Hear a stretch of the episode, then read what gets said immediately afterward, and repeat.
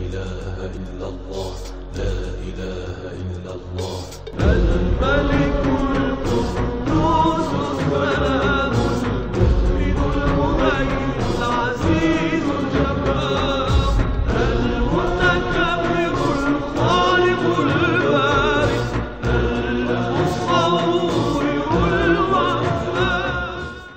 بسم الله والحمد لله وصلى الله وسلم على سيدنا محمد رسول الله وعلى آله وصحبه ومن والاه. اللهم لا سهل إلا ما جعلته سهلا وأنت تجعل الحزن إذا شئت سهلا. اللهم ارزقنا الإخلاص في القول والعمل والنية. يا أرحم الراحمين. أخلص النوايا لله تبارك وتعالى. كلامنا اليوم بإذن الله تبارك وتعالى عن اسم الله السلام. والله تبارك وتعالى السالم من كل نقص وعيب. وهذا الاسم من بركاته من واظب على الذكر به صرف عنه بإذن الله عز وجل المصائب والآلام. يعني فيه بإذن الله الحفظ من بعض البلايا التي تنزل فجأة وكذلك يدفع عنك مصائب في هذه الدنيا ويدفع عنك بعض الأمراض. يعني إذا كان بك ألم ألم بك فاقرأها. حتى إذا قرئ على مريض بإذن الله مئة وإحدى وعشرين مرة برئ بإذن الله تبارك وتعالى ما لم يحضر أجله أو خفف عنه. إذا السلام من أسماء الله الحسنى ومن بركاته من واظب على هذا الذكر بسم الله السلام يصرف بإذن الله تبارك وتعالى عنه المصائب والآلام. كأن يقول اللهم أنت السلام ومنك السلام. فقد عرف بين العلماء بالحديث الذي يقال له المسلسل بالمحبة. أن النبي قال لأحد الصحابة صلى الله على رسول الله رضوان الله عليهم قال له يا معاذ إني أحبك فلا تدع دبر كل صلاة هذه الكلمات لا تتركها.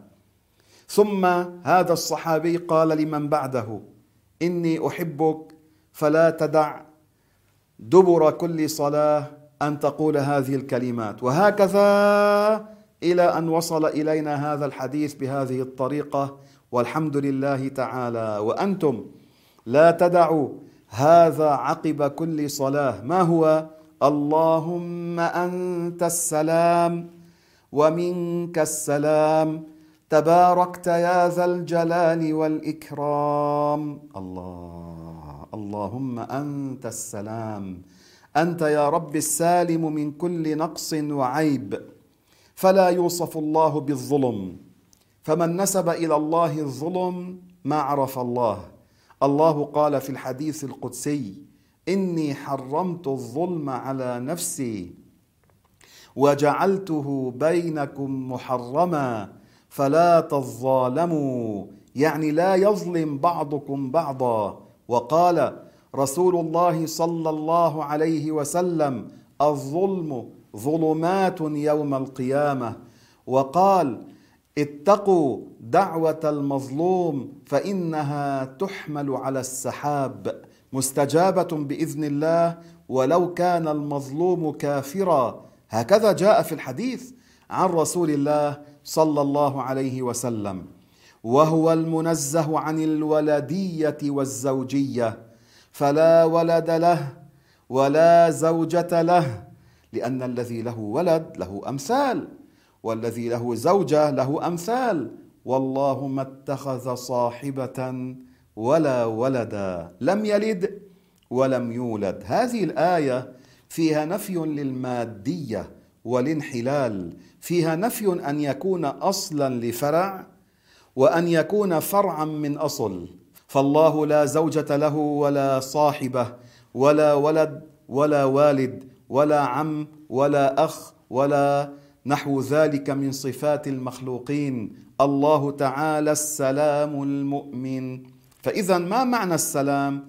الذي لا يجوز وصفه بصفات النقص. صفات النقائص كل ما كان من صفات المخلوق. لا يوصف الله تعالى بها. لذلك إذا سمعتم في القرآن المتشابهات إياكم أن تعتقدوا النقص في حق الله تبارك وتعالى. الله تعالى لا يزيد علمه ولا ينقص. فإذا ما معنى مثلا إذا سمعنا أم حسبتم أن تدخلوا الجنة ولما يعلم الله ولما يعلم الله الذين جاهدوا منكم ويعلم الصابرين؟ ليس معناه الآن حصل له علم بعد أن لم يكن عالما لأن هذا معناه كان يجهل أمورا والجهل مستحيل على الله. وجاء ربك والملك صفا صفا. قال الإمام أحمد جاءت قدرته. ليس معناه الله في مكان تركه وانتقل إلى آخر. هذا لا يليق بالله. وقوله تعالى فأينما تولوا فثم وجه الله. لا يعني هذا الجزء المركب على البدن لا وإنما كيفما توجهتم. فتلك قبلة الله كما فسرها مجاهد تلميذ ابن عباس. وكذلك الله تعالى يقول في القرآن العظيم والأرض جميعا قبضته يوم القيامة. قال العلماء معناه مقدوره. هكذا قال ابن فورك رحمه الله من الأشاعرة الأكابر يعني الله يتصرف في هذه الأرض وفي كل خلقه بما يريد بتصرفه. وقال الله يخافون ربهم من فوقهم ويفعلون ما يؤمرون. يخافون الله أن ينزل عليهم العذاب من فوق رؤوسهم. هكذا يقول الإمام القشيري أبو القاسم رحمه الله يخافون عذاب ربهم من فوقهم. اذا الآيات لها معاني تليق بالله. إذا سمعت مثل هذه الآيات ارجع لقول الله هل تعلم له سميا؟ لا مثيل له تبارك وتعالى. وهذا من أسماء الله السلام. وكذلك قول الله وقال إني ذاهب إلى ربي سيهدين. أي قال إبراهيم إني ذاهب إلى فلسطين حيث أمرني ربي. حررها الله تعالى فإن الله أمره أن يتوجه إلى فلسطين. هذا معناه فبعض الناس يقرؤون القرآن ويضلون لماذا؟ يفسرونه على الهوى على ما لا يليق. فأن تعتقد أن الله السلام المنزه عن كل نقص وعيب. وقول الله تعالى إليه يصعد الكلم الطيب والعمل الصالح يرفعه. إليه يعني إلى محل كرامته. ليس معناه الله يسكن السماء السماء مسكن الملائكة. وقوله إذ قال الله يا عيسى إني متوفيك ورافعك إلي. ليس معناه أن عيسى صعد إلى مكان فيه الله.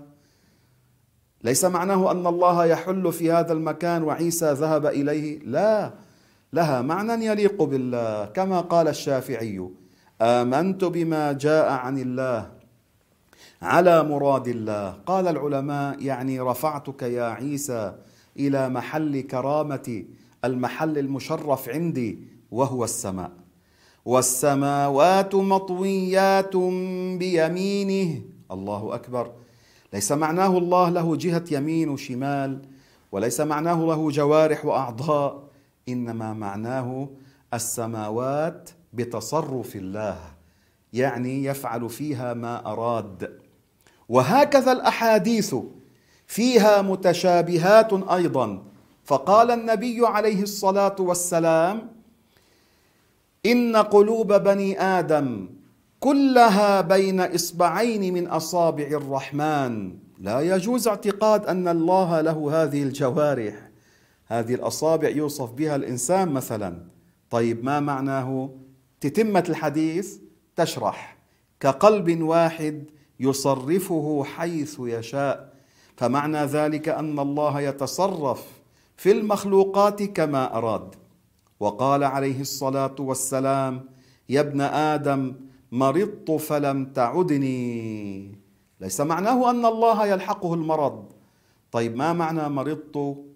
يعني مرض عبدي كما قال الذين فسروا صحيح البخاري بأن المراد مرض عبدي فلم تزر عبدي. هذا معناه لأن زيارة المريض ثوابها كبير.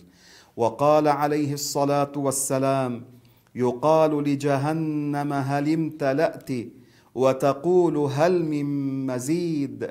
فيضع الرب تبارك وتعالى قدمه عليها فتقول قط قط. وفي رواية قطن قطن. هذا معناه أن الفوج الذي يوضع فيها عندها تمتلئ جهنم به. ليس معناه الله له ساق وقدم لحم وعظم جارحة يضعها في جهنم. فالأحاديث المتشابهات كالآيات المتشابهات إذا مرت معنا ارجعوا إلى فهم معنى اسم الله السلام السالم عن النقائص عن الجسمية ومنها حديث إن الله طيب يحب الطيب نظيف يحب النظافة. إن الله طيب يعني منزه عن النقائص مقدس عن العيوب. يحب الطيب يعني من الحال والمقال يعني أن يكون حالنا حسنا وأن يكون قولنا حسنا. إن الله نظيف يعني منزه عن العيوب. يحب النظافة الطهارة الظاهرة والباطنة. نظيف الثوب والبدن يكون الواحد منا. ونظيف الخلق. وهذا معنى الحديث أيضا إن الله جميل يحب الجمال. ما معنى جميل يحب الجمال؟ أي محسن يحب الإحسان. هكذا قال بعض العلماء. وقال بعض العلماء إن الله جميل أي الله تعالى جميل الصفات صفاته تدل على ما يليق به. يحب الجمال يحب الصفات الحسنة. ليس كل إنسان جميل الشكل. الله يحبه انتبهوا. لا. وفي الأخير من أسماء الله السلام وجعل أيضا من أسماء الجنة السلام. هذا اتفاق باللفظ لكن المعنى يختلف. فالجنة دار السلام وتحية أهل الجنة فيها. السلام عليكم. كما قال الله لا يسمعون فيها لغوا ولا تأثيما إلا قيلا سلاما سلاما. يقول النسفي رحمه الله لا يسمعون فيها يعني في الجنة. لغوا يعني كلاما باطلا ولا تأثيما يعني هذيانا. ما في كلام لا شأن له ولا خير فيه. إلا قيلا سلاما سلاما يعني إلا قولا ذا سلام لا يسمعون فيها إلا ما فيه رحمة وأمن. وعليكم بهذه الآية والله يدعو إلى دار السلام ويهدي من يشاء إلى صراط مستقيم. فإذا أراد الله بالعبد الخير هداه للإسلام.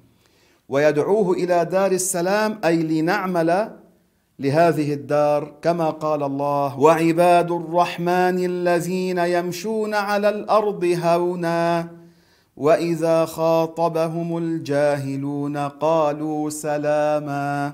لذلك نحن لتكن تحيتنا بيننا السلام وكذلك أيضا تحية الملائكة لأهل الجنة السلام. جنات عدن يدخلونها ومن صلح من آبائهم وأزواجهم وذرياتهم والملائكة يدخلون عليهم من كل باب. سلام عليكم بما صبرتم. سلام عليكم بما صبرتم.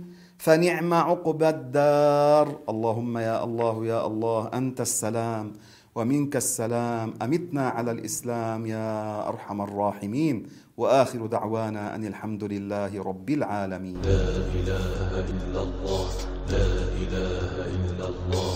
الملك القدوس السلام.